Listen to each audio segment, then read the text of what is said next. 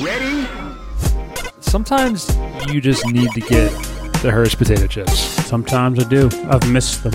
And yeah, not me too. Sometimes on the way home, I'll stop at a Wawa and just get um, Fritos.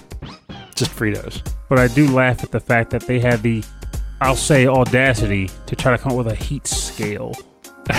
why, why would they? So, That's terrible. so I, I don't know. I'm going to guess it might have been the Paqui chips. You know, the ones that I talk about, the, the, the ones that are tortillas. They're trying to keep up. Yeah, because ever since that became a thing, and everybody's like, "We got these super hot chips." Now, Dorito, I'm sorry, Herr's decided they need to come up with a heat scale. They created a brand new type of hot chip called Fire Hot Chips, and they are the top of the hot scale. They're not very hot, by the way. And then they had Fire Cheese Curls, which are also supposed to be hot. They're not hot, by the way. And then medium begins at the red hot chips that I'm used to eating, the ones I like, mm. because they still because their red hot chip recipe has And some combination of like salt, So sugar, and cayenne. So is this? Oh, so this is, is this? Does this pack have a rating system on it? Because Yeah. you're eating jalapeno. Let me see. Yeah, they're considered mild, but I was gonna say. if they were considered anything but mild, that would be Oh laughable. gosh, look at that. I had no idea they were doing that. Yeah, Well, you know what? You know what? though? So they're not saying they're not saying that this is the Scoville like universal units. This is their. This is their yo. This, is, theirs, but this is so, that, so the hot is as hot as they're gonna go. yeah, but it's still funny. Like they say hot, name the chip fire. That indicates we're trying to get hot like those guys, but we can't match it because we want people to keep buying the bags. Well, doesn't because no Taco one's Bell buying haunted ghost pepper Paqui chips regularly. No, I'm no, sure no. of it. Doesn't Taco Bell? I mean, that stuff's got to be behind glass. I No, mean, no, not not their haunted ghost peppers are not. It's the it's the coffin chips that are like where they have the warning labels at the Wawas. Where it's like you could vomit if you eat these chips. Please don't do it. It's like behind the counter. There's um, cigarettes, and then there's like the e-cigarettes, and then there's like the the tobacco in the little pouches, and then there's the Paqui chip. I wish that's how they served them. To be honest with you, I got like one pocket dangerous. chip. I need some. I need to see your ID, sir. I feel like the level of caffeine in the energy drinks now are getting dangerous too. It's scary. So I don't think those I don't think those should be like right next to like the iced teas in the in the thing because it's dangerous. I actually wonder how that even That's how I works feel. Hmm. in like people like. I guess I can't talk because I mean I used to drink them like wildfire, like, me like, too. can- like water. But Me too, but like you know I you know I'm in my 40s. Yeah, but, but I mean, but we drank them in our twenties. Yeah. And I would wager that if they existed when we were in our teens, because God, we're old, um, we would have been drinking them then too. So how does two Hmm. cans of Monster a day affect a teenager? Yeah, but no, I feel like the, the levels are even higher now, and then they add more stuff into it. Anyway, welcome to Rhythm and Pixels, everybody. Yeah, we, we talk about food and treats. It's the food and treat podcast. yeah, man. Every week we listen to great video game music from all consoles and all generations. My name is Rob Nichols, And we also review food. and sometimes, well, you eat some food. That is true. I usually just eat like a granola bar. This is a peanut butter and jelly um, Trader Joe's bar. those are delicious, by the way. It's gluten free. I'm trying to tr- trying to get dairy out of my system too. Um, this is World 30, episode two. We got to do another food episode. We should. Uh, I, I'm starving. Let's do it. And we still need to get Chris Murray for the wine pairings. I don't know if he wants to do that or something, but that I would don't be know. fun. I think he needs to send us the wine, and then we'll drink it on the show. That would be hilarious. Like But- not, not full bottles. So you can just put them in like little uh, Tupperware containers, and they'll send them out. So it's like little bottles, you know, That would be hilarious. tiny little bottles, and then you and I would just. Here's a Sauvignon Blanc. I just made that up, but I'm sure it's probably a weird, a real wine somewhere. That might be our. Sauvignon Blanc. maybe we'll do. I mean, we usually have like champagne or something for the uh, the anniversary show, but for maybe our 300th episode, we'll do a special live stream where you and I, I don't know, do, We can drink a Sacre Bleu. we'll do wine pairings with classic video games. Oh, that would be fun. Like I, I would swish this along to a nice classic glass of Kid Icarus. classic Kid Icarus. And then we get at, at the end, you know, I put in um, Battletoads, and then you're like, no, No, I quit. no, I quit. I'm not drinking Merlot. and then then again, who am I kidding? Not Merlot. Um, Malbec or what's Yeah. that? There's like a really weird one that they, people hate in Chicago that I can't remember right now. But I it's like pu- it's Malbecs. pub- But it's not Malbec. No. I'm getting the name wrong. It's like a licorice Malort. There we go. Malort. They hate Malort. never heard of that one. I'm fine with it. It's like a licorice taste, but everyone and their mom like abhors Malort, and I chuckle at the idea. Yeah, look at that. It's got an umlaut over the O. yes. It's a brand of Jeppson's. Basque liquor, introduced in the 30s, produced by Chicago's Carl Jeppson's company. No, no, this isn't wine. It's it's a liquor. Yeah, but I just still would pair it with Battletoads because I need something stronger to get me through that atrocious game. Ah, now I need to know what Basque liquor is. Wikipedia. It'll save the day. Oh, it's uh, Swedish style spiced liquor flavored with wormwood. Excellent. That's a great idea. I chuckled at the idea that we were earlier discussing like you were like, "Do you want to do an intro thing to this for the show?" And I was like, "I don't really feel like I got it in me or anything." And you were like, "Yeah, I guess we should just get started." and then we just kind of impromptu. Yeah, just kind of did happened. one. Um, yeah, because you were eating the chips, and I was curious. So, if you're interested in amazing content like this, go to pa- go to Not go nuts. Let's go to patreon.com slash rhythm and pixels. Every week we do a, um, just about every week, we do a prequel episode in which we chat about what's on our minds and what's in our bellies. And it really is random like this. Because again, none, this was not planned. It says heat in huge letters and then write little letters right below it. Mild. Which I always chuckle at. But I was like, that's the idea of like going to uh, like Hooters or Buffalo Wild Wings. You're like, what kind of wing do you want? Like mild. And they just bring out like a cup of butter and say, "Here are your mild wings, sir." Like, am I really Uh. eating wings at all? I'm ordering mild because you really just put butter on them and shake a little chili powder in it. Yeah, like you- it's not even a sauce at this point. It's Yeah. just melted butter. You go, to the, you go to the sports bar, and you know all, all the all the all the sports are on the TVs, and everyone's like getting like those big wings, and they have to wear bibs because it's the food's getting everywhere, and you're like, I'll have noodles with butter, please. that would be me at this point. It's Like, on the kids menu. I'll have, no, no, I'll have mild noodles. mild noodles. That's what you order. I want the mild noodles. Yo, give me give me noodles, mild. Yo, Mickey, give me some noodles with butter. N- noodles with nothing. Nothing. Um, so this week we're um, we're getting closer to um, the Halloween time, Mm-hmm. right? So this episode will actually, I think, it might be our Halloween episode. Look at that, yeah, It really will be. yeah. This weekend, this weekend, everybody is Halloween. Get This coming spooky weekend. with it. So we're na na na na na na na getting spooky with it. No, no, cripes. Yeah. Um, so we're talking about monsters. Monsters. Pernell's talking about his favorite monsters. And by the way, and I'm saying it now because I think you're going to forget, this episode card has to in some form involve Paul Anka, damn it. It has to involve Paul Anka. Oh, okay. Thank you. I'll, I'll the episode what? It has to, the, the episode Oh, card, art has to involve Paul Anka. Must have Paul Anka. Okay, so it's going to be a giant Paul Anka, like destroying Tokyo, and you're going to be like Ultraman. I'd be fine with that. Hope I, I give myself enough time to do that. I'm really, I'm really excited to do that.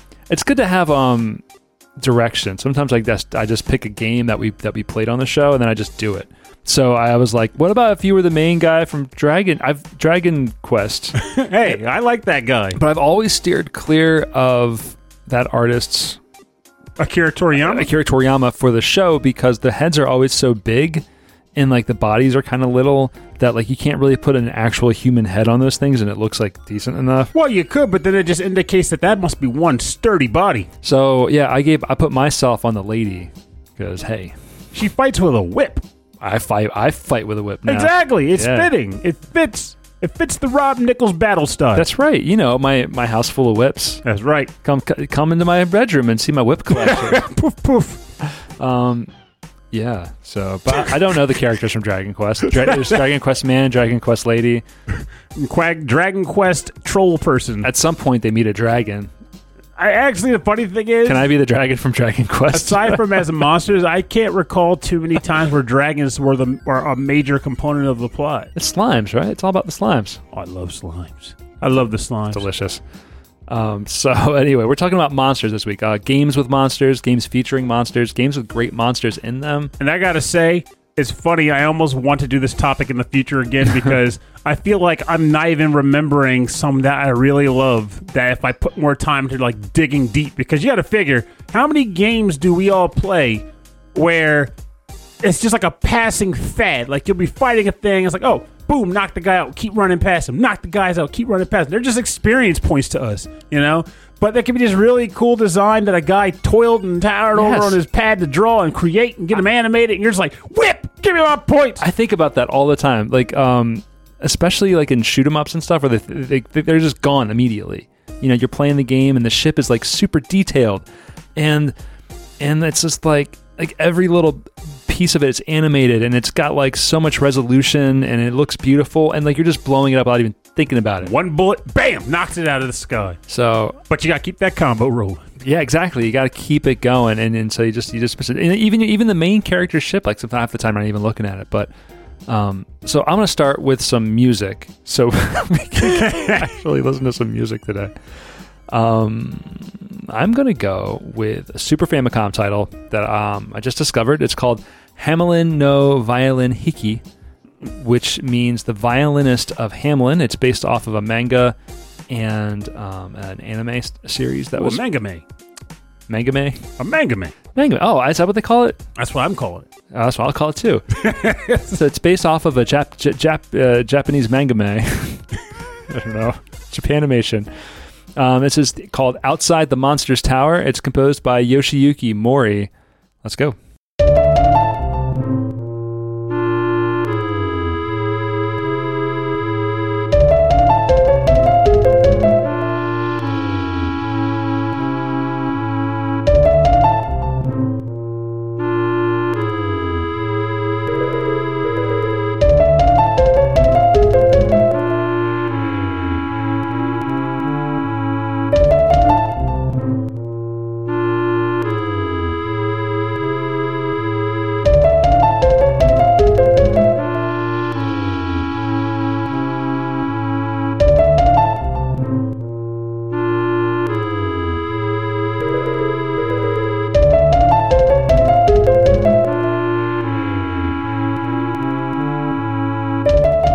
And we're back. You're listening to actually deep inside the monster's tower. Um, yeah, and this is from the game. The um, it's actually translated to the violinist of Hamelin, um, also in, known as Hamelin no Violin Hiki for the Super Famicom, composed by Yoshiyuki Mori. So this is a, this is a weird fantasy world um, in the manga and the anime, um, where it's supposed it's called Europe but all of like the countries where they go visit are named after like um, uh, musical terms like staccato and allegro and all that other stuff. And then all of these mo- all these demons are coming out from this one part of the world that are coming out and like just like destroying towns and killing people but they're named also after instruments like trombone and, and stuff like that. And so and it follows this main guy hamlin um, who fights with a magical violin, but a huge violin. Okay. Um, and it, it's it look, that's all I really know about it. It looks really kind of fun. At the the end, bu- does it turn out that it's all in his head in his deathbed? I have heard of that story before, but no. That's the Eternal Sonata plot. yeah, no, this is something different. I mean, I don't, I don't know. All, all I know is that's kind of the plot of the show. Um, the manga was either produced or distributed by Enix, and so this game was made by Enix. Okay. which is pretty neat. And um, it's a side-scrolling uh, platforming game. Um, again, you're like a little dude with a giant violin, I just like the idea that he's got this elegant instrument, but Yeah. he just like clubs people with it. but um, the whole soundtrack is very. It's there's there's it's it's not video gamey at all. It's very atmospheric. It's very um, symphonic. He could launch bows now I think about it. If he like held it to his arm like he was playing it, like, or like pulled it back somehow, like just launches them. Well, one of his main powers is costumes. I think in the in the manga or something, he's like really obsessed with like trying to get like the party he's with to, dress up in costumes. Mm-hmm. And so in the game, thematic hero. Yeah, yeah. So I think that's part of like who he's like dramatic. So in in the game, you get different costumes and they give you different powers. But there's like weird ones, like a clown and a UFO, and they let you fly and like make platforms and stuff. I gotta tell you, It looks really cool. I am a huge, huge sucker for games where you get costume powers. Mm-hmm. A sucker for them, like Costume Quest. I consider Kirby to technically be. Yeah, I was gonna say costume co- powers. he gets powers from that. Um, Tiny Toons. Tiny Toons. Wait, Tiny Toons did costume powers? Am I forgetting something? Well, you're Buster until you get the Plucky costume. Oh, stop it! You, you're actually turning into pluck. That's actually still weirder than it should be. But it is kind of like that because like you suddenly you're this you have the, the same powers, but just with like you can fly a little bit.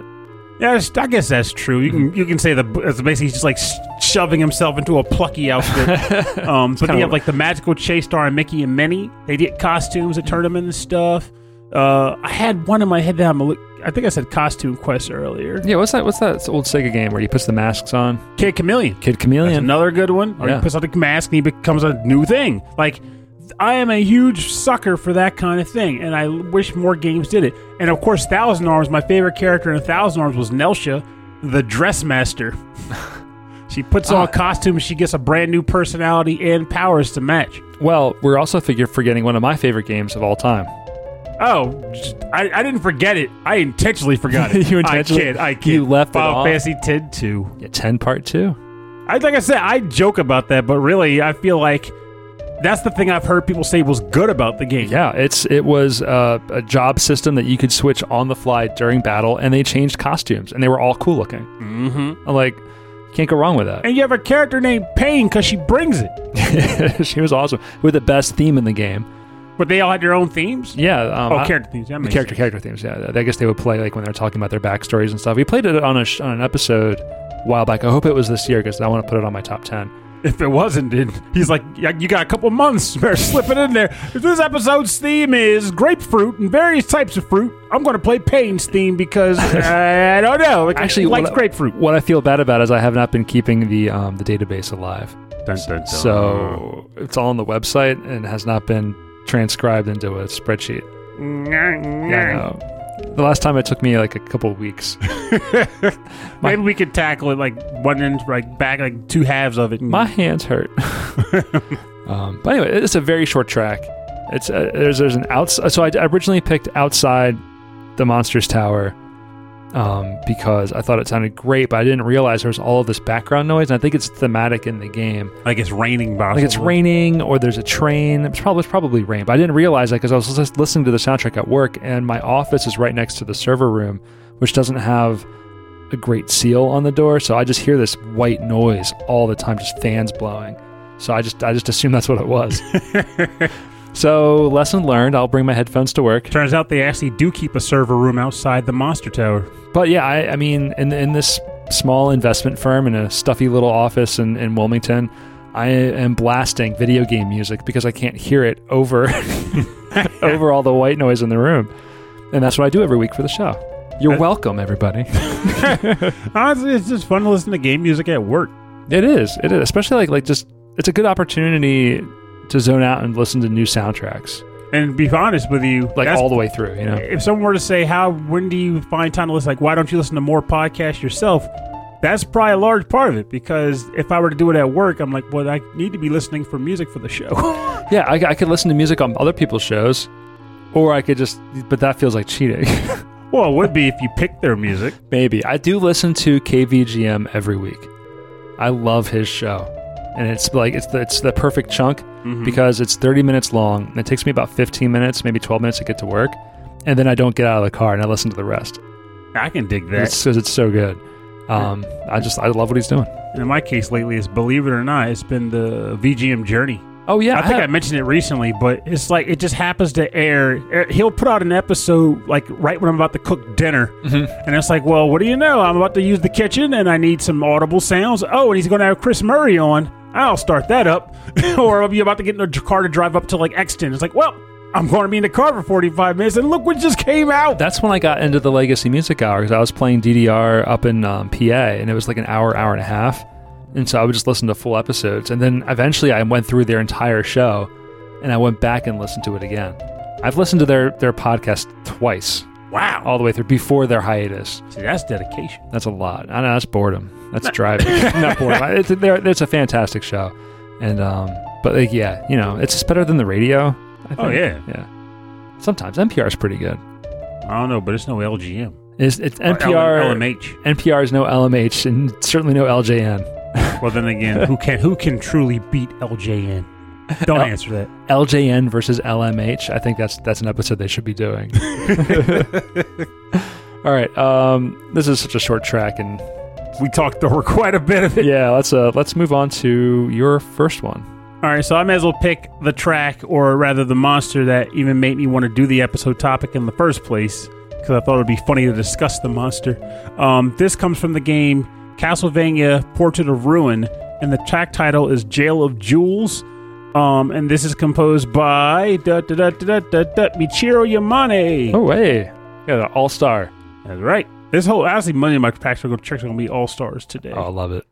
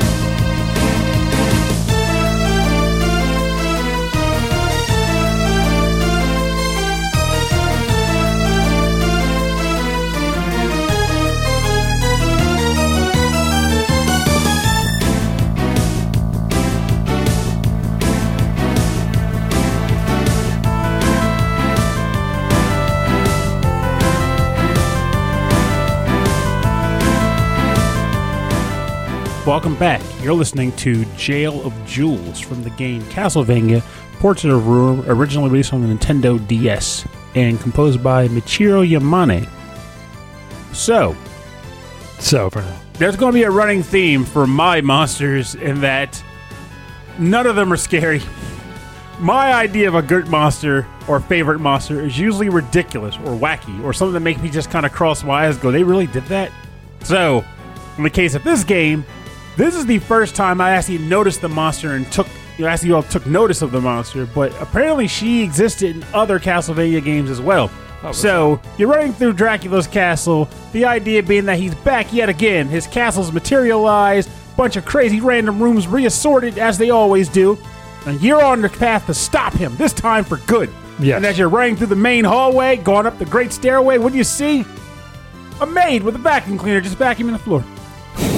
That is Persephone. That is the demon maid that works in Dracula's castle, keeping it clean. She was in, wasn't she, was she in Symphony of the Night also? Mm-mm. Oh. Apparently, her first one was like a PS2 game. Apparently, Oh. but uh, I find it just hysterical that Dracula's castle has all sorts of gross, disgusting monsters dripping all over the floor, depending on the area you're in. You got bats just dropping bat droppings on the ground. You've got ghouls, creepy, grappy ghouls, ghosts. Just monsters abound. And then you have this maid with a vacuum cleaner just running the halls, keeping things spotless just for her master. Well- and if you get involved and try to interrupt her work, she puts the vacuum cleaner down, she does a curtsy bow, and she goes into a kung fu stance. She goes to tail, and it's amazing that Well, this I, character well, maybe exists. it's you know the castle is so big, it's constantly changing. So she's like, "Look, these rooms are going to be clean. These other rooms, who knows what's happening over there." It's like we have a guest over. It's like as long as the main room's good, they- Exactly. they- maybe they won't go to the maybe they Exactly. won't go to the haunted sea well water well. He's like, "All right, all right. Look, he wants Belmont in the house again. You can, you can come to the living room. You can come into the den. You can come into the kitchen, but not the bedrooms. Okay." The, the, the, the bedroom here, the second bedroom, or even the guest room. Those rooms are off limits. But here he goes, like, And so, and then Belmont's like rushing through, and, and then she's like, "Oh, not again." stop smashing the candles! I just put those up. yeah, exactly. I just, I just like the idea. game is all about smashing everything. It'd be like, oh, I gotta find the hearts, gotta find the items. You're destroying Dracula's castle. Yeah. And these maids have to run through and pick it up. It's insane. And you know those vacuums aren't special. They had, yeah, it's like maybe you have the vacuum bags, the skeleton head or mm. skull, but it's not special. It's sucking up just like any other vacuum Right, and does. so when the castle's destroyed, and then the next hundred years, right, it comes back up again, then the the maids have that much more work to do. I like to at least hope that when it rematerializes, it starts off clean. it starts clean. It The start- monsters have a big party. Welcome back, Dracula, baby! It's, it starts off clean, but Dracula just can't help himself. He keeps making more monsters, and she's like, "No, no, no, no, no! Stop it! Hey, hey! Not the bedroom, not the guest room." Lord Master, I think the Belmont will have enough trouble with death by himself. Do you really need another hallway of shambling one kill zombies? I love the idea that Dracula's inviting people over for like a New Year's party, like we would invite, like have like a, a little house party. It's just a big dinner party. It's a dinner party for Dracula. Because I don't even think it's so much him inviting them. It's the fact that the castle materializes, which by virtue of that happening, or by extension of the castle materializing, the monsters inhabit it. Like, because like they, they're a, they're a package set. You so don't the think- you don't monsters think- are back. You don't they think have Dracula's inviting them first? no. They come with the castle because you got to figure if he was inviting them, where are they coming from? The hell? I don't know. all those monsters. He materialized the castle's like, oh baby, Dracula's you back. just just because they're monsters? Are you insinuating they they they don't have homes? Are you insinuating I insinuating? am. I'm insinuating that if they're going to Dracula's castle and they stay there, I refuse to believe they this. have to keep either they're coming with the No, castle No, no, no. They have a they have a they have a condo on the south side. and then they're vacating it for the castle. Then, so now there's just unused real estate over in the No. swamp for the mudmen. The M- M- Medusa heads, they're from the Bronx. Okay. uh, the giant knights would like you throw the axes. Oh, Knight. Yeah, yeah, yeah, yeah. They're from Manhattan. I, I could see that. Yeah, yeah. Three of them are bouncers for They, shows. they, they double as pizza slicers. Two of them are actors, but they work in coffee shops. Well, yeah, you gotta make a gotta make a Yeah, living. in, in Dumbo. Um, D- Why Dumbo? I don't know. It's the first like like weird New York place I could think of. All right, um, we're moving on to our next track. I like this. Um, whoops, where's my list? Here's my list. Everybody, we're gonna listen to a game from the PC Engine. It's called Monster Pro Wrestling, composed by Kanta Watanabe, and this is fight number three.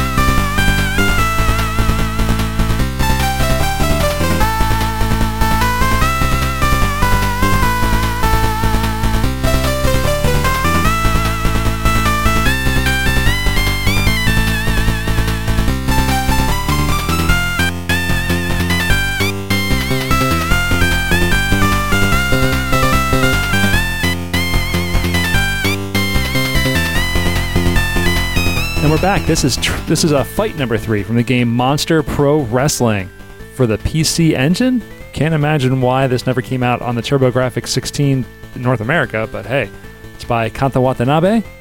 And I just feel like this had like a really similar feel to the last track, like kind of heroic. Dashing debonair. Um, so this really caught my eye. Yeah, yes, yes. I Google searched monster in PC Engine, saw what came up. You know, you're smiling at me. Hey, hey, hey, I'm not knocking it. I I understand that this is honestly a challenging topic especially if you like like. Well, let's be honest here. We know we know you have a very structured list of game singular that you play. I know. So, So- uh, I understand if you're not going to be like, here are all the monsters I remember from that specific game. But But this is this is a weird one. Like I, I I'm not gonna I'm not just gonna pick like the first game that I find. you picked the second. I picked this. I picked the weirdest game I could find. This is this I've is never heard of this, so- honestly. So odd. All right, so um, essentially, it is a turn-based RPG Mm-hmm. with pro wrestling, except the the wrestlers are monsters instead of people. So this came out around the time I guess like ninety yeah ninety two. So so Fire Pro Wrestling has been a big thing, and so they're kind of cashing in on that. But they want I guess instead of humans, it's giant monsters. I think there's a part of them that were like, what if every monster in this game was the Amazon from pro wrestling? they do look kind of like that. So throughout the game, you're creating like you're from pieces, like different parts. Uh, the character, Or you build the you, monster. you actually build it out, which is really really build strange. the wrestler workshop. Like you change the head, you change the arms, you change all that stuff. Um, and I, I'm so glad I looked up Hardcore Gaming 101 because I had no idea what this was about. You know what this makes me think Um, about? it's got a really strange story. What's that? It makes me think of Cyber Base Wars if the construction of the mi- the wrestler also results in different stats for the wrestler. Yes, it is kind of like that. I, I, th- I would imagine like that. I would hope it's like that. Um, but it's turn based instead. Um, because I know Cyber Base, It's a turn-based wrestling game. yeah, it looks turn based. So, okay, the premise is in the year 1999, Monsters 1999, far in the future. this just came out in 92, so I guess they were like, you know, real soon it's going to happen. It blows my mind, by the way, just thinking about that. Like working in IT and database design and all that stuff for years. How when you think about like placeholder years or far flung future years, we're always like, yeah, three thousand, you know, twenty nine ninety nine. These guys were like far future, five years from now, Yeah. this is gonna happen. Well, it's more exciting that way. Like it could happen tomorrow. um, okay, so it's 1999. Monsters have overtaken the Earth, and they've driven all the humans underground. So we are escaping the monsters. In order to prove their worth, one scientist takes his son and transforms into a beast so he can compete in a wrestling tournament. Here, this a concept, but so he transforms himself from a human into a monster. So you're so you're changing into a monster to fight the Other the monsters. other monsters how does that in- prove the worth of humans? Though he had to become a monster. in a wrestling ring. he had to become a monster to prove that humans were decent. That, that just means that that just shows that humans need to be monsters to compete on the level of monsters. I I think it's a great. I think it's a great idea for a game, and I think whatever story they needed to make to get there. Oh, it's a great idea Just for a do it. story, Just but it's do a it. flawed logic. How do we prove to the monsters that humans have worth? How about we become monsters? Maybe the humans were beat like, were it like- was humans all along. it was human. I mean, who created the monsters in the first place, Pernell? Where did the monsters begin? Well, when a monster mommy loves a monster daddy very much, then they genetically splice themselves together and, And form a, a monster. And they they form a pro wrestling um, league. of course. When the, If you have a more logical way for that to happen, I'd like to hear it. I mean that that's the ultimate form of love is pro wrestling. That's what I, I think so. That's what I learned as a child It watching makes honest to goodness sense. pro wrestling. I didn't watch a lot of pro wrestling. I loved pro wrestling. Glow, WWF, NWO. Actually, was Are, NWO? are, you- are you watching any of it now? Nah, I can't do it now. So, like, when I was a kid, it's like the Easter Bunny and all that mess. and if anybody's got any kids listening to this that don't know this, I'm sorry. Uh, but it's like with the Easter Bunny, when you learned that the Easter Bunny was real, wasn't real. It's like, yeah, Wait I can still enjoy some of these things because free candy's great. Are you telling me that pro wrestling is the Easter Bunny? Yeah, I absolutely tell you that. And the sad part is like just like with the Easter Bunny or Santa Claus, you know, as you start to come to understand or believe that there could be reason to believe that that guy falling off the top of that cage onto that other guy, and then the other guy just gets back up. That was all staged. I love it. That was all planned. No, no, no. Hulk Hogan, when he got punched 20 times in the face by that guy, he was able to stand because we all unanimously cheered Hulkamania. That's why it works. It's real. Don't tell me. And then you realize it's like, I guess I have to accept it. There's no way around it. This is fake. And some people love that because they treat it like basically what it actually is, which is like another form of soap opera. Just with athletes instead of just straight actors. These are athletic athletic actors. There was there's a, a show on Netflix about Glow. No, it's about bad. It's called. I think it's called Shine. Bad, I think it's called Bad Sport. Bad and it's sport. it's about um sp- uh like like um crime and sports. It's, it's a crime show, but it takes place like around sports. real or, or fiction. No, it's real. So I watched one last night that was about college basketball, and these guys were point shaving back in the '90s, and they were like, they were like making tons and tons of money. But it was, it was, but what's it's it's very dramatic, and I'm only bringing this up because, like real, like real, um, uh, mainstream professional sports have a lot of drama in them, but you just have to look for it, Oh yeah. or you have to like pay attention. I don't pay attention. a player who hurt his ankle or something. He like he's on the mend, but he's like, I got to get out here to play this last game for the championship. I Right. can't leave the guys hanging. It's like, can he manage to get through all four quarters without passing out? Find out. Hmm. But all all the casual fan sees is, oh boy, the team's out again. So it, I agree with that, but it's like for in order to keep up with all that, like, you have to be like really entrenched because You got to be into it, and then and then there's a lot of history you have to know about too. Like, oh, remember them? They were in like the, they were like in the 1996 series. And I have enough trouble remembering how many Final Fantasy games had a Firaga spell. Like I, actors, individual players, I can't do it. I, you know how hard it was for me to remember that Persephone was in more than one Castlevania game. You are such a fake gamer for now. Absolutely. You know what? That's that's also mean. I mean, it's real mean.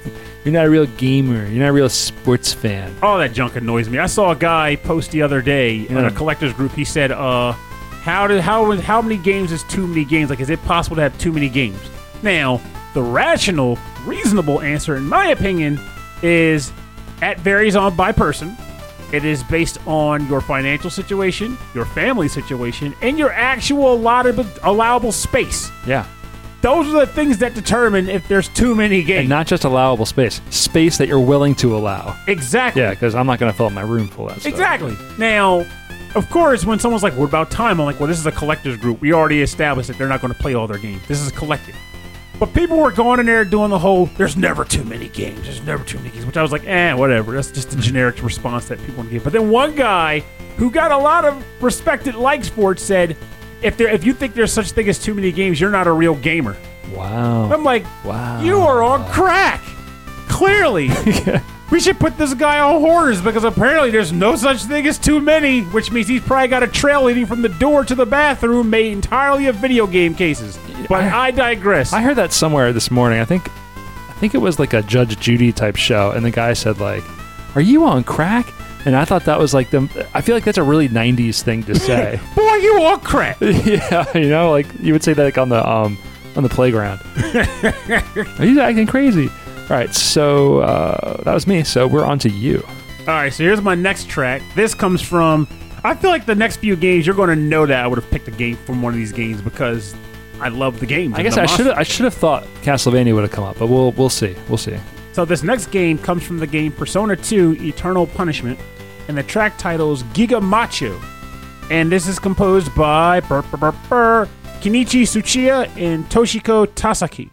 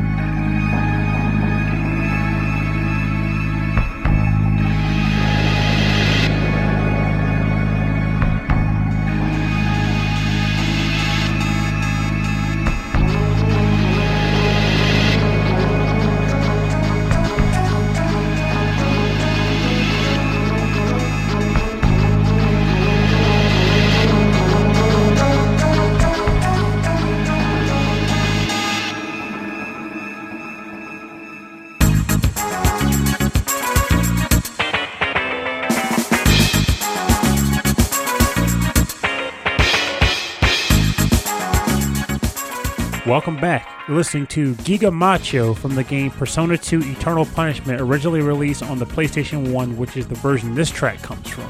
Composed by Kenichi Tsuchiya and Toshiko Tasaki. So, Giga Macho, I want to say, because I only was reading about that this part recently, mm-hmm. I think this is the name of the location in the Japanese version of the game. But in America, when they ported it, they changed the name of the location to the CDCD.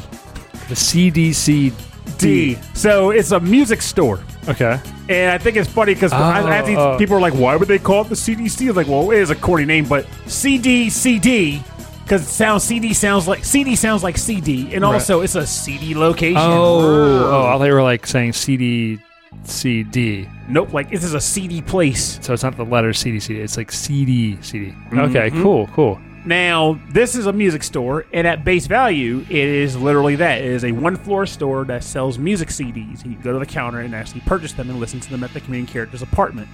However, in the version in Persona 2, and the thing that I really love about Persona 2, one of the main gimmicks is a rumor system. Uh, without it's a spoiler in a sense, but still play the game if you want to.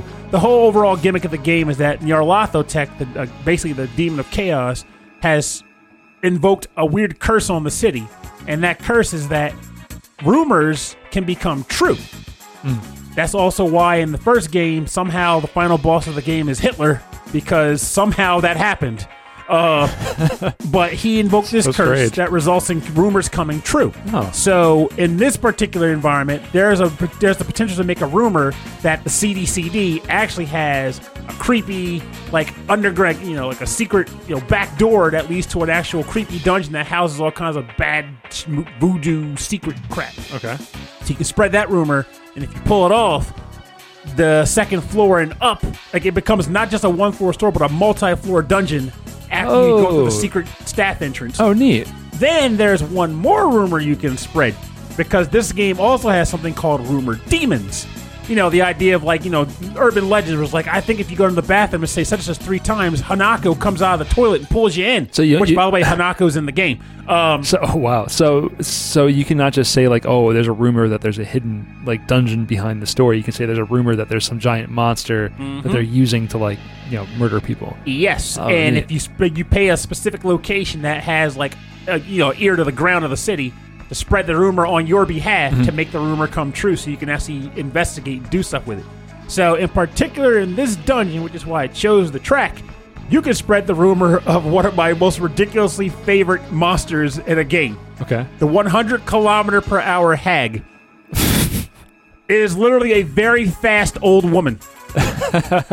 and apparently, there's a version of her in the earlier game, Devil Summoner, but in that game, she was referred to as Turbo Granny. Turbo Granny. The rumor is that if you're driving on the highway and this old lady runs along the side of your car and bangs on your window, Yeah. you're prone to get into a car accident. That's amazing. And there's a future version of this same monster later in the game called the 200 kilometer per hour Fogey. That's so cool. And they have I don't other know why I love that so much. because it's amazing It's as a so- concept. So strange. And then there's also like other weird ones, like there's a haunted taxi cab, which is literally a taxi cab that you have to fight, and it does like peel outs and stuff as Oh, that's, that's awesome. Like it's these are the kinds of things that like you can have all kinds of monsters. I fought a gargoyle. I fought a succubus. I fought a you know vampire. But to fight a very fast old woman in a possessed car and the Loch Ness monster in a casino, like these are the things that make me go. I'm going to remember that for later because this is amazing. Like this. This is the game. This is the game. This is for me. Yeah. I, lo- I love Persona 2 Something Fierce. Both games are just so good. Oh, that's funny. This music is awesome. Like we were just chatting during this the, the, the track that like the, the the this isn't Shoji Meguro, but like the style and the music from all of these games have such a great feel to them. Mm-hmm. That's why, hmm. like, I think I said this to you a bit on the break too. That's why there's, there's a aside from not just the gameplay change between Persona 2 and 3 up, but also the music. That's why there's a huge contention between a lot of the old school fans to the new, the current fans about the shift. Because if you listen to both OSTs side by side, and when I say both, I'm referring to in this case Persona 2 and then Persona 3, because it's just the easiest bridge to work with. Yeah. The style change between the composers of those games and Shoji Meguro coming off Persona 3, it's it's a huge gap. Like it's so different. Now, I didn't care so much because I think his music's good too. I'm happy no matter who's Oh, producing yeah. the tunes. But if you were to outright say, Perno, which OST do you prefer? I'm going to tell you Persona 2. And when he did the music arrangements for Eternal Punishment and Innocent Sin, and actually I think he did the arrangement for the Persona 1 PSP re release too. Hmm. More often than not, the original came out on top for me. Not to say that his versions were bad, except for in one case where I was like, "Oh God, no!" But for the most part, his stuff, the him, the original compos- compositions generally turn out to be better for me, just because it's just the style of play that is coming out of the speakers, not just who's the better composers. It comes down to the style of music they just choose. there's just like haters, you know, like they're like oh it's popular, so I gotta like you know I like the I like the original better. One thing is, it's a, it's a diff- it depends. In some cases, it could be haters. In some cases, genuine style preference mm-hmm. because the style is so different. It's not just we took the same song but improved the instrument quality. It is literally we took the same song, removed this instrument, put this instrument in, and put a wow wow sound in it. it's like it is extremely different. Like if you want on the break, I'd recommend him just listen to this version on the PSP, just so you can see what I'm talking about. Like they're like they feel like different songs. Ah, and that's why you were like, hey, You got to get this one. gotta get this version. This is the version that I want. I like it a lot. I think it's cool. Very hip, but So- also spooky. We're gonna move on to my last track. Um, we're gonna listen to, uh, I believe, is the ending music from the game Godzilla. Godzilla. for the PC Engine CD. This uh, composer is unknown, but it's got a really cool um, uh, uh, symphonic soundtrack. I believe this is the ending music. It sounds very ending-ish. Um, I got to find some gameplay to sort of piece it together, and I'll have that corrected on the uh, the show notes on the website. So here we go. This is Godzilla for the PC Engine CD.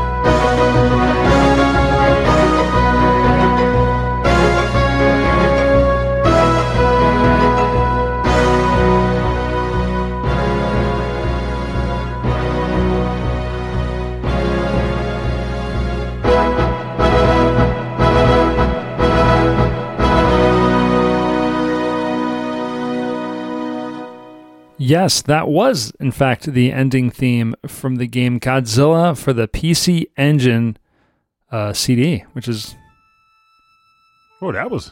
pretty. like it just kind of crept you like. Oh yeah, yeah. That's it's the track that kind of creeps up on you. Um, this game is a uh, it's more of a fighting game, and it's pretty straightforward. I mean, you are Godzilla, and then it's just like round one, you fight Ghidorah, done. Round two, you fight Mothra. You know, there's like no, there's no like, there's no, there's nothing happening. Does in that say a between. monster called Gitadora? Uh, Ghidorah, Ghidorah. Like G I T A D O R A? No, it's like G H I D, like Ghidorah. Oh, okay. Yeah. You had me thrown off because because Gitadora is also the name of the Guitar Freaks Drum Mania combo games in the arcade. Like, wait a minute, Gitadora. Yeah, uh, definitely a homonym though uh, of Get Ghidorah. Uh, but this is the ending theme, the credits roll, and the composers are Yumiko Morinaga, Get your own Takuya- Dora the. I, I'm sorry, I just jumped. I was like, get your own Dora the Explorer. This was ours. This is the Dora, the uh, Godzilla, Get a uh, Dora. the, uh, the Kaiju Explorer.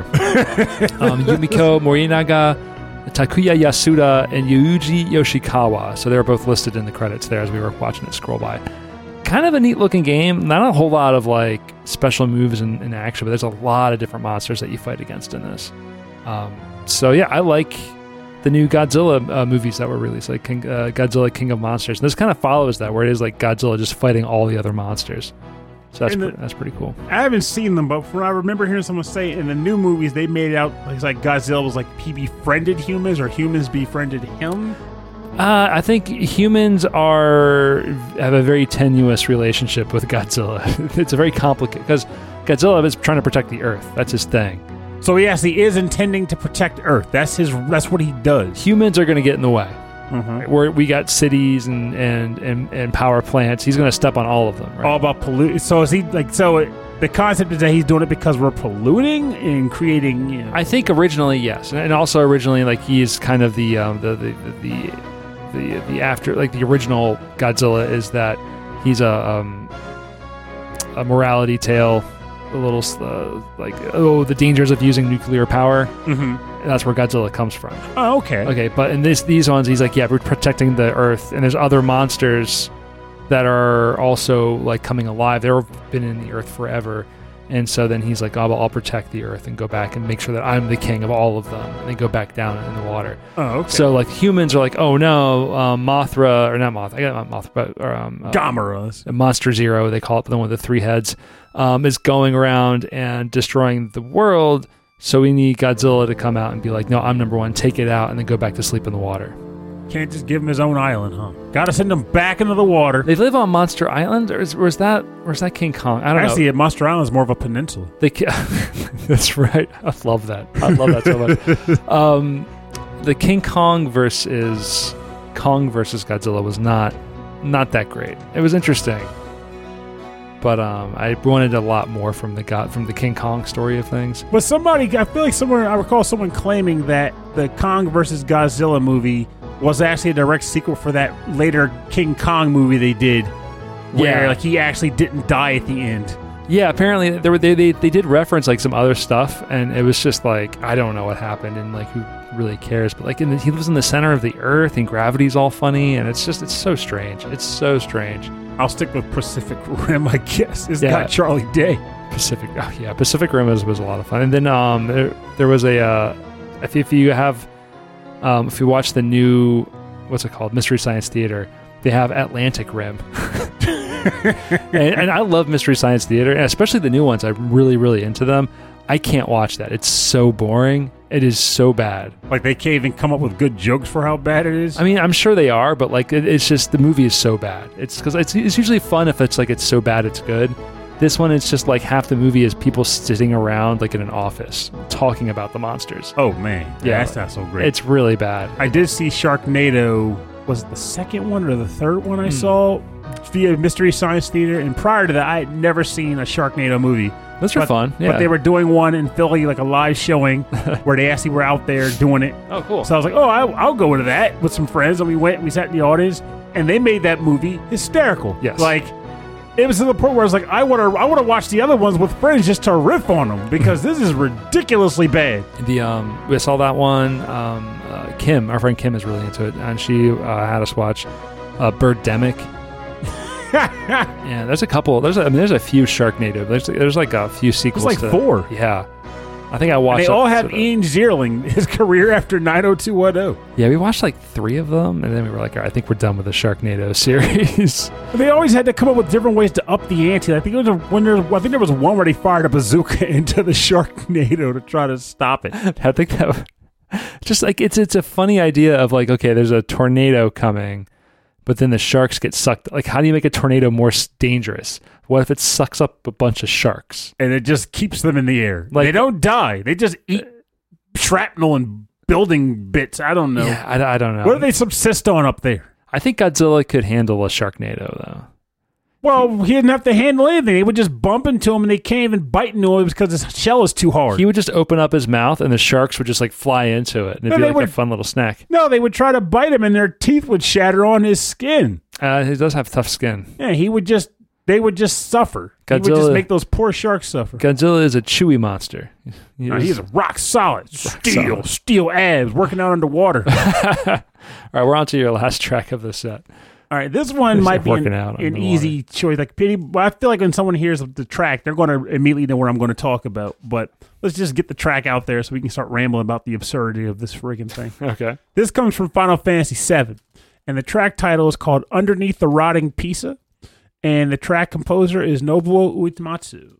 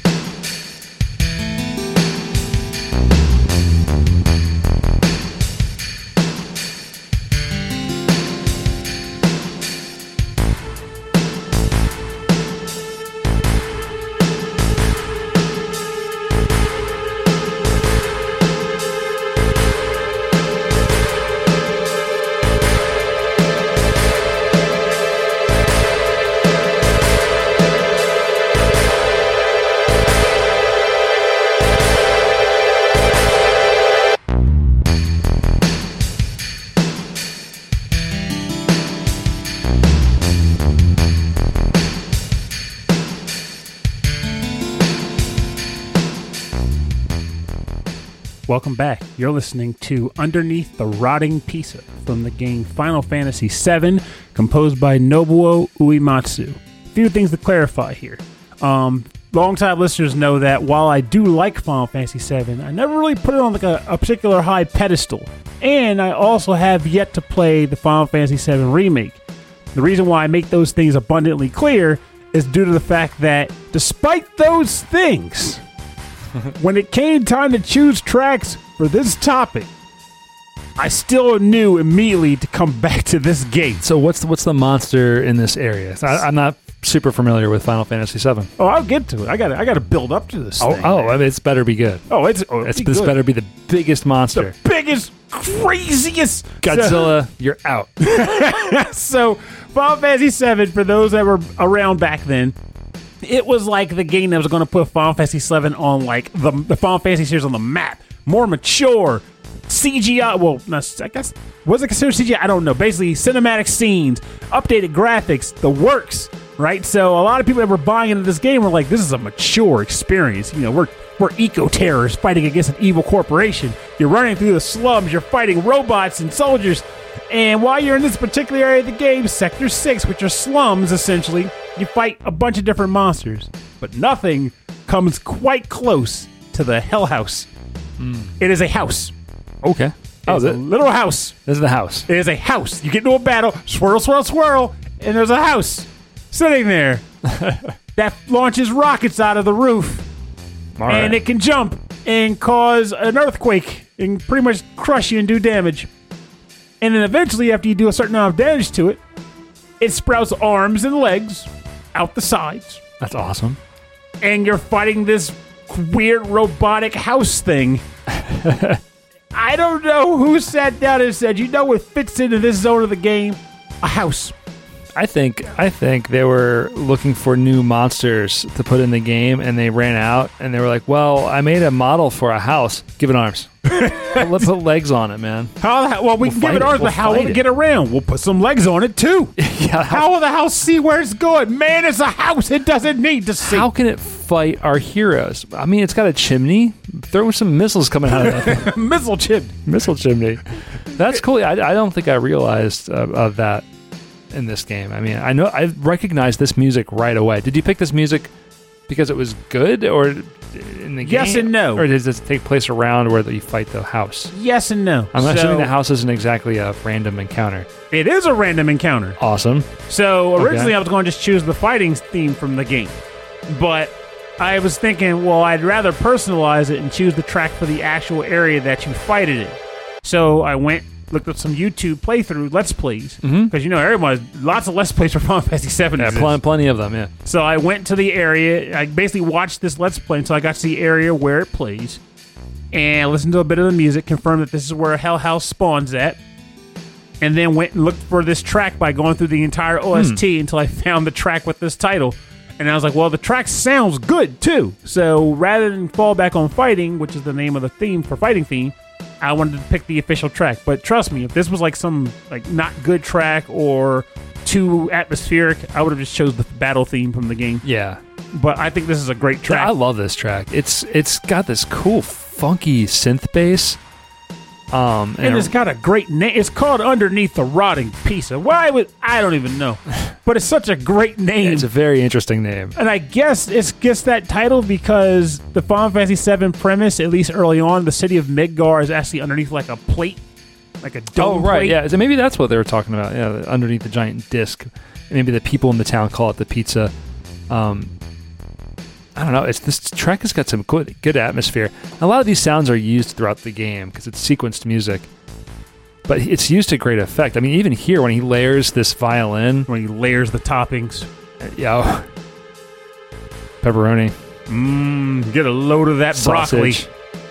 Sweet, delicious olives. meatballs. oh, Uh, yeah. too many, too many toppings, Pernell. They're all to rot. Take them off. Just take them off. Take them up. That's better. There it is. Clean pizza. Oh, I love that. But wow. It makes me want to go back and play remakes. It's been sitting. I got the original version since they put out Intergrade or whatever nonsensical title they gave it. It's on the PS5 now. I'm still sitting on the the, the launched PS4 copy. Never started it because, of course, I didn't. It's because it's a long. I mean, a long. It's a long game. Yeah. Spent a lot of hours on that thing.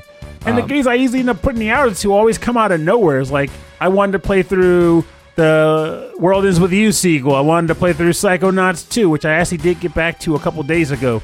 And uh what ends up happening, I get a review code for a game that I never had on my radar. I'm like, you know, I want to play more of this. This is really good. And then I just beat that game. Like that's why I beat Lamentum. I would have never bought Lamentum if I didn't get the review code for it first. I'm like, wait a minute, this is actually fun.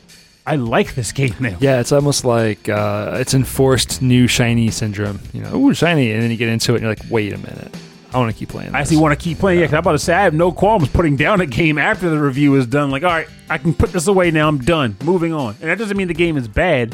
It's just there's so many out there. Yeah, there's, there's you got a lot. There's a lot to look at. There's a lot to play. Mm-hmm. All right, I'm gonna turn this track down. 'cause It's just getting spooky again. Oh man, it's getting real spooky. Oh, we're gonna get we're gonna get to my favorite part here. I'm really excited about my favorite part. now. In fact, I'm just gonna loop it. Here comes uh.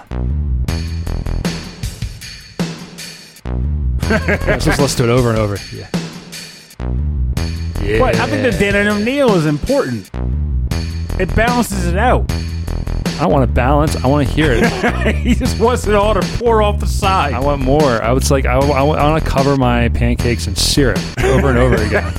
I don't care about the sugar content. Just load this mess up. Diabetes, Uh, diahooties. Getting kind of into this groove now. Oh, went, went, went, went, went, went, went, boom, went, ow. Nah, I, I've stopped it. I've let it go. I've let it. go. to the slums. I've let it go. I've let it go. We're going to. We're going to let it go and get into the bonus round. Bonus round, bonus round. Uh, the bonus round is where we play covers and remixes on our theme, um, even some arrangements too. I found some uh, pretty cool arrangements. it's back It's back. in Yeah. pog form. Um, so I was looking at King of Monsters. I, I loved the King of Monsters games on the SN on the uh, the Neo Geo. I'm wearing my SNK shirt right now, actually.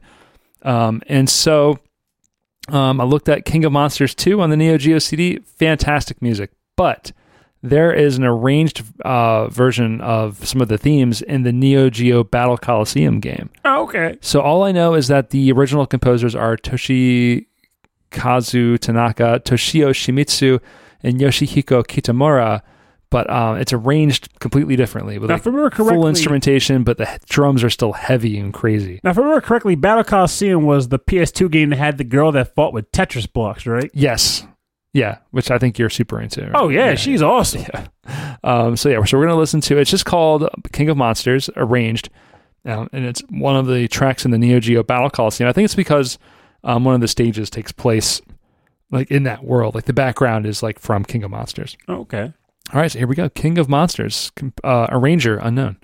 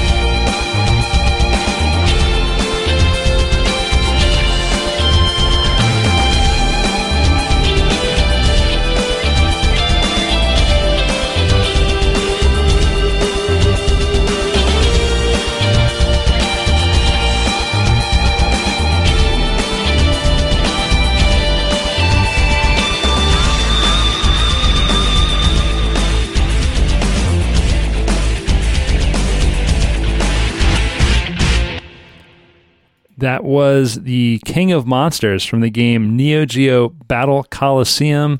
Um, the composer or arranger is unknown, but we know that the King of Monsters composers are Toshikazu Tanaka, Toshio Shimizu, and Yoshihiko Kitamura. It does, definitely has a lot of those sound effects, probably from the original King of Monsters. The, the how did it go? Hiya! Ow! Ow! Ow! Ow! Ow! Ow! It was just pretty cool, right? Oh, I liked it, but I just couldn't stop going ow! Ow! Ow! Um, yeah, so I, I like that. It's because the original um, King of Monsters soundtrack has like such a heavy, like so drum heavy. Like the drums are super duper loud, Mm-hmm. and there's a lot of like really chunky guitar samples they use. But like on the chunky, not crunchy. yeah, no, it's chunky, definitely chunky. A little crunchy because they're downsampled pretty pretty heavily. I guess it depends on the peanut butter. Um,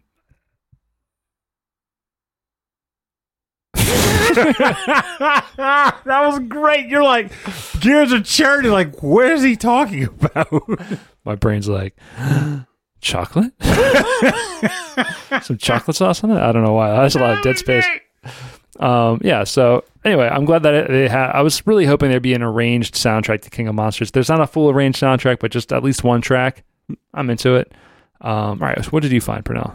All right, so I honestly had to choose a cover remix from this game as my last track because, as far as I'm concerned, this game and the franchise in general is the reigning leader, the king, as it were, of Weird Enemy Island, which is actually also a peninsula.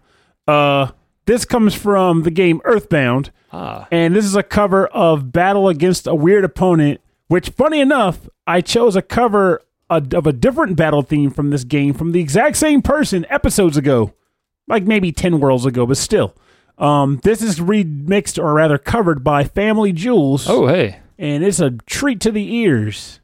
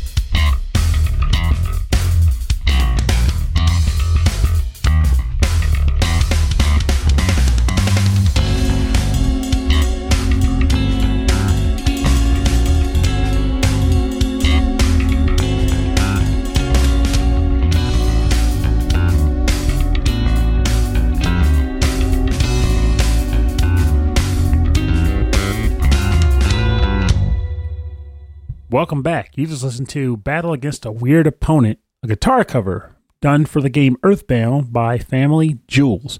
So, track was freaking banging. Uh, just get that out of the way. that was good. That was I was really really digging that because I, I love that song to begin with, but then he really added some really nice, interesting guitar notes. Boom! Yeah, and then the bass. That And bass, my bass. I'm banging. all all about the bass today. That's right. So, for those who don't understand what the heck Earthbound is, First of all, shame on you. Go play Earthbound right now. But second of all, uh, it's a very basic premise because they don't want to go to the weeds. Uh, alien named Giygas comes down. He wants to take over Earth, and he does something weird, resulting in crazy things happening on Earth. Like literally, that is it. He does something weird, causing things to happen, and sentient beings are abound, like living stop signs and stuff. So I just wrote a list of weird enemies in the game because originally I was like, here are the ones I remember, like the unassuming local guy and the annoying party man and the strutting evil mushroom, uh, also rambling evil mushroom. But then I was like, I'll just list a bunch of them off. That could be fun, just because. So, okay. oh, awesome! All right, so we're gonna get our uh... odd Earthbound enemies that Pernell actually wanted to mention, but there are also many more than this uh, conducting spirit, which is literally just a guy who's being electrocuted, and that's the sprite. Uh, unassuming local guy. He's an unassuming local guy. The annoying old party man, best known for causing your defense to go down as he regales you of stories of his youth. Territorial oak. It is a living oak tree that explodes into flames when you kill it. That's awesome. Criminal caterpillar. He's a caterpillar who picks pockets. That's, the, my, that's my favorite one so far. The Mad Duck. Okay. He's just a duck with wacky eyes. Dali's Clock, which is like Salvador Dali's clock painting. Oh, man. Crazed Sign. It is an interstate sign that can fight. Strutting Evil Mushroom and Rambling Evil Mushroom. They are a pair of mushrooms with legs. Oh. So they just run, they strut, they ramble. The, and the Mad Duck. The Mad Duck. you can't you can't hate the Mad Duck. Not not the evil goose. Not the evil goose. He's the Mad Duck. Oh, Joker crazy. you got the insane cultist, which is basically the Happy Happyists with the paintbrushes and the blue cloaks, which mm-hmm. are a little too close to a specific um, trio of one letter. Uh, but for the sake of the game, it's ridiculous. Handsome Tom. is a puppet. Just a living puppet cute little UFO. It's a little UFO, but it's got a bow tie. Oh, makes it cute. Oh, Mad Taxi. you better tip this bad boy. He's gonna run over your face. And the wild and woolly shambler. I can't even describe. Him. He's like a little furry thing with like tentacle arms. but then, of course, the one a lot of people know is like Master Belch, which is just a living pile of puke. Uh huh. It's just, but there's yeah, that, some... that one. That one will. That one will stick out, wouldn't it? Oh yeah, he was also on a scratch and stink card. Oh, that's fantastic. so, isn't like, that, isn't that isn't that a nice little treat? delectable, Mister Molecule, all kinds, so many cool, weird enemies in this game, and I, I just love them. Like, I owe Earthbound so much for like my taste in games that I already had a taste in games before I played Earthbound, mind you. Mm-hmm. Just Earthbound had such an impact on me that it literally changed it.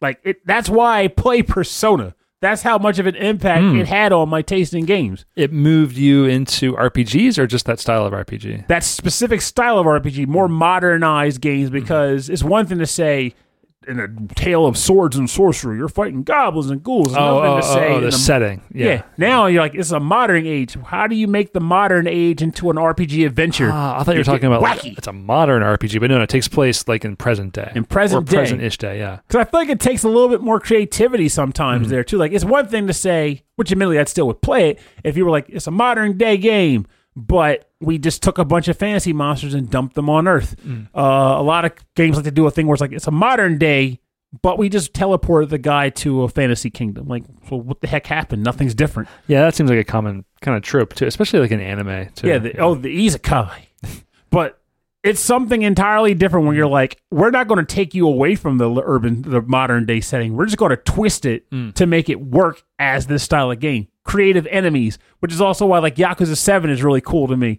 because what's an enemy in that game? A man and a bag of garbage just running up and down the street. Like, there's your enemy. Fight this guy. A uh, really large guy with a vest, but he's also carrying like a Slim Jim. Like, okay, fight him too, I guess. Like, all right. It's getting weird. I like when games get weird. Just get weird. Get weird. It, it should, be, it should be more weird, is what you're saying. More weird. Excellent. Well, for more weird, and more information on the bonus round, go to rhythmandpixels.com where we have links to Bandcamps and SoundClouds and bios and everywhere where you can go and buy the music, download the music, and support these artists.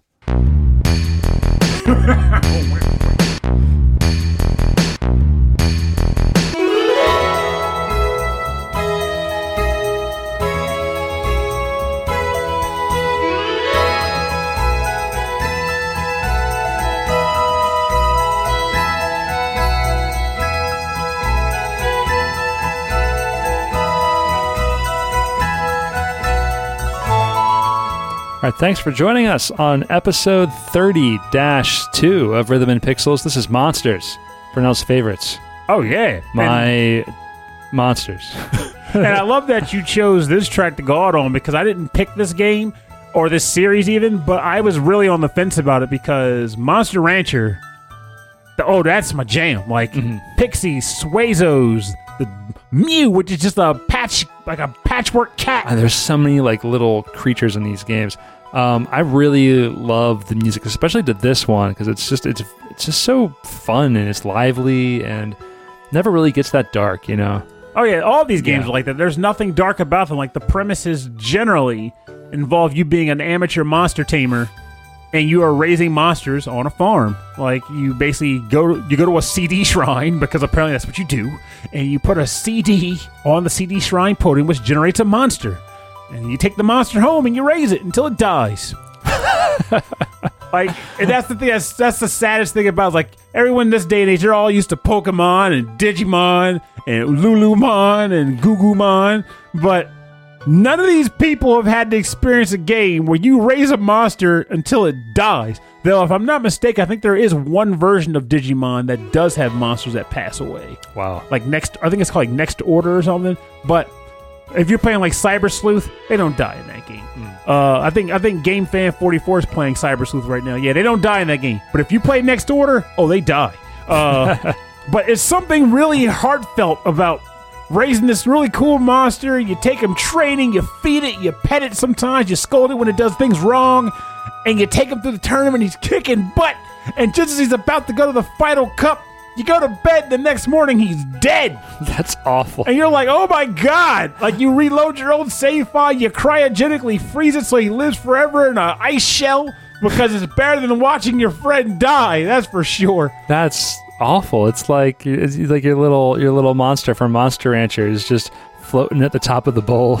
Yeah, that's that's what happened. The first time it happened, I damn near cried. Like I was playing the very first Monster Rancher, and the first monster type I raised in that game was a worm. Mm-hmm. Literally just a worm with a needle that comes out of his butt. And I took good care of him. I fed him. We got into the tournaments. I was learning the ropes of the game. Yeah. Having a great time. And just as I was really getting used to it, I woke up like over what it does. Like you go to bed, and in the middle of the night, it shows like this overnight sequence where like the monster curls up and dies, and oh, then God. the sun comes up. Is like your trainer companion because it's like, oh no, while you were asleep, such and such passed away and then you have a funeral for the monster, and it reels the stats of the monster before it passed, like the most battles it fought, you know, the highest wow, grade it reached. I guess it's a way. I mean, mechanically, they're trying to get the the player to to create new monsters and, and to do more rather than just stick with one through the whole game. But that's sad. That's a sad way to do it. Oh yeah. Well, it hits. Well, it's a good thing that this music is so lively to go along with it. Oh, trust me, the funeral music is not lively. No, it is very funeral esque. Oh man, it's a dirge. Um, wow. Well, if you want to uh, send um, regrets, if you want to send condolences, condolences, uh, send it our way to. He our, was Happy Dude. That was the name of the worm. Happy Dude. Happy Dude. Oh man, that's like my super dude Charmander. you had you had a happy dude little little needle butt worm. um, yeah, send us send us your your Pokemon names and your Digimon names to our email. Rhythmandpixels at hotmail.com. No, but really you can just like say hi or just if you have suggestions or just topics or if you just want to say hello, that email is the best way to do it. Um, and if you want a full track listing of this episode and access to all of our episodes, go to the website, rhythmandpixels.com. And there you can listen to the music, uh, to the, the, the, podcasts, and you can download the podcast as well. I think on Spotify it only goes back to World 15. So, I mean, that's that's like over 150 some episodes that just aren't on a normal podcast thing. So they're only accessible on the website now? Yeah. Wow. Yeah. This goes to show how many episodes we've done. Yeah, it only the thing only captures like 150. I think is the max. I think you could do more, but then like the the, the feed file gets too big to load or something. You have, you start getting weird stuff, mm. which is fine. You know what? At this point, I'm okay with it. For a while, I was really upset that that was happening.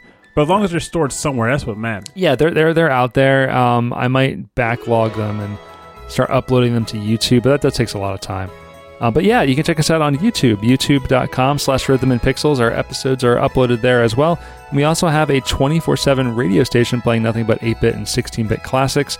Check us out on Facebook and Instagram and Twitter. It's Rhythm and Pixels, all one word. And if you want to support the show, you can subscribe to us on iTunes or on Spotify or just you know anywhere where you're listening to the show and there's a subscribe button. It helps us if you press it. That's Mhm. always always a good thing to do. You can also um, uh, support us by going to rhythmandpixels.com slash merch. You can get some cool uh, video game music t-shirts there. We have a wide selection of uh, game music themed t-shirts and just in-jokes that we have done here. Um, the Rhythm of the Pixels, I think, is one of my, my new favorites. So you can check that out there. Um, you can also support us by going to patreon.com slash rhythm and pixels. And as a member there, at any level, you get access to a weekly prequel episode, a monthly live streamed episode where we live stream the, the episode recording in front of our audience, um, and access to all sorts of uh, cool goodies and fun stuff like mugs and stickers and things like that. So go to patreon.com slash rhythm and pixels. And then everyone at the highest levels of donation, we'd like to thank them. Uh, Frankly Zappa, Kristen, Mike Myers, Alf Persson, Fashion 8060, Andreas Melberg, Brian Pitt, Cameron Worma, Carlos, Kung Fu Carlito from the Heroes 3 podcast, Chris Weisner, aka Musashi219, the wise guy, Christopher Senstrom, Davy Cakes, David Taylor, Harold Howard, Justin Schneider from XVGM Radio, uh, who is another great VGM music podcast, VGM music VGM podcast he does with uh, Mike Levy, um, and also runs a Plex server. Thank you so much. he is a hero. He You- also has like a Plex server newsletter that comes out, which is pretty cool. Wonderful man. A hero, a hero to all of us. Um, Michael Bridgewater from the Forever Sound Version VGM podcast. Also check him out as Meebree64 on Twitch. He's just kicking out. He's like he's like the DJ of the Commodore 64 demo scene. The Wiki Wiki Wild DJ. Really cool. Yeah, he actually does like DJ sets also um, for I guess remote demo scene party or demo party sessions. Uh, I want to thank Rage Cage, Reinhard Zelkova, Sleepy S'more, uh, Steve Miller, Taco, the Autistic Gamer 89, and Ed Wilson from the VG Embassy. Embassy, Embassy, Embassy. Embassy. Thank- Embassy. Embassy. Ooh. Ah, ah.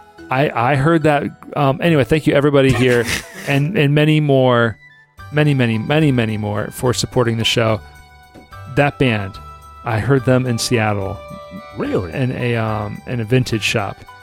They were playing all this classic hip hop, and I and I listened to that album on tape like back to back over and over and over again when I a was really good album. Who was who was the group? Couldn't tell you. Take me to another place. Yeah, man. Let me understand your plan. Um, rap. But as I told you, most most of my youth music, I don't know who wrote any of it. I just know the songs. Arrested Development. Oh, that was a great TV show. Yeah, that was the name of the band. Oh, same name. Yeah, I remember um, they had a give a man a fish, he will eat for a day. Teach him how to fish, and he would live forever. They had a lot of songs like That like sounds that. like a song they just slapped into like an episode of Sesame Street or a lot of like yeah, positive rap, very positive rap music.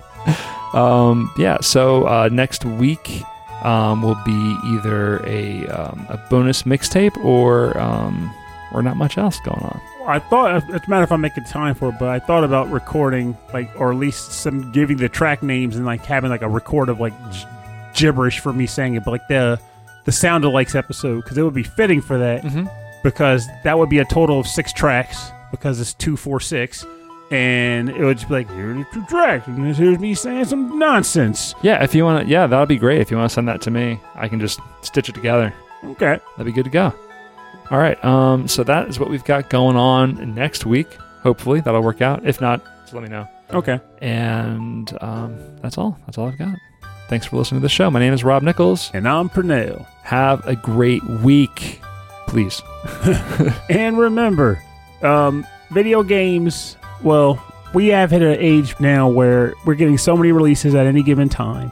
And the general vibe of those games for people tends to be blitzing them, getting from beginning to the end as fast as possible to move on to the next product.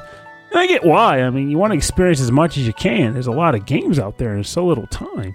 But just like the idea behind this episode of me trying to remember all these different monsters from all these games, sometimes you want to take a little bit more of your time getting through them because it's easier to cement what you're taking in when you play through a game world if you do it more slowly. It's like it's the equivalent of like marathoning a Netflix show versus watching an episode a week. You know, you remember the plot lines a little bit more clearly. You remember narrative, you know, thread lines as opposed to what happened. A bunch of people played some board games and died. I don't know. Um, so I mean, that's the shtick. Like, try to take some time, explore, become engage the game world. Don't just blitz through it. You'll enjoy your product more. You spent the money on it, so Yeah, smell the roses, the digital roses. smell them digital roses. Baby cooking.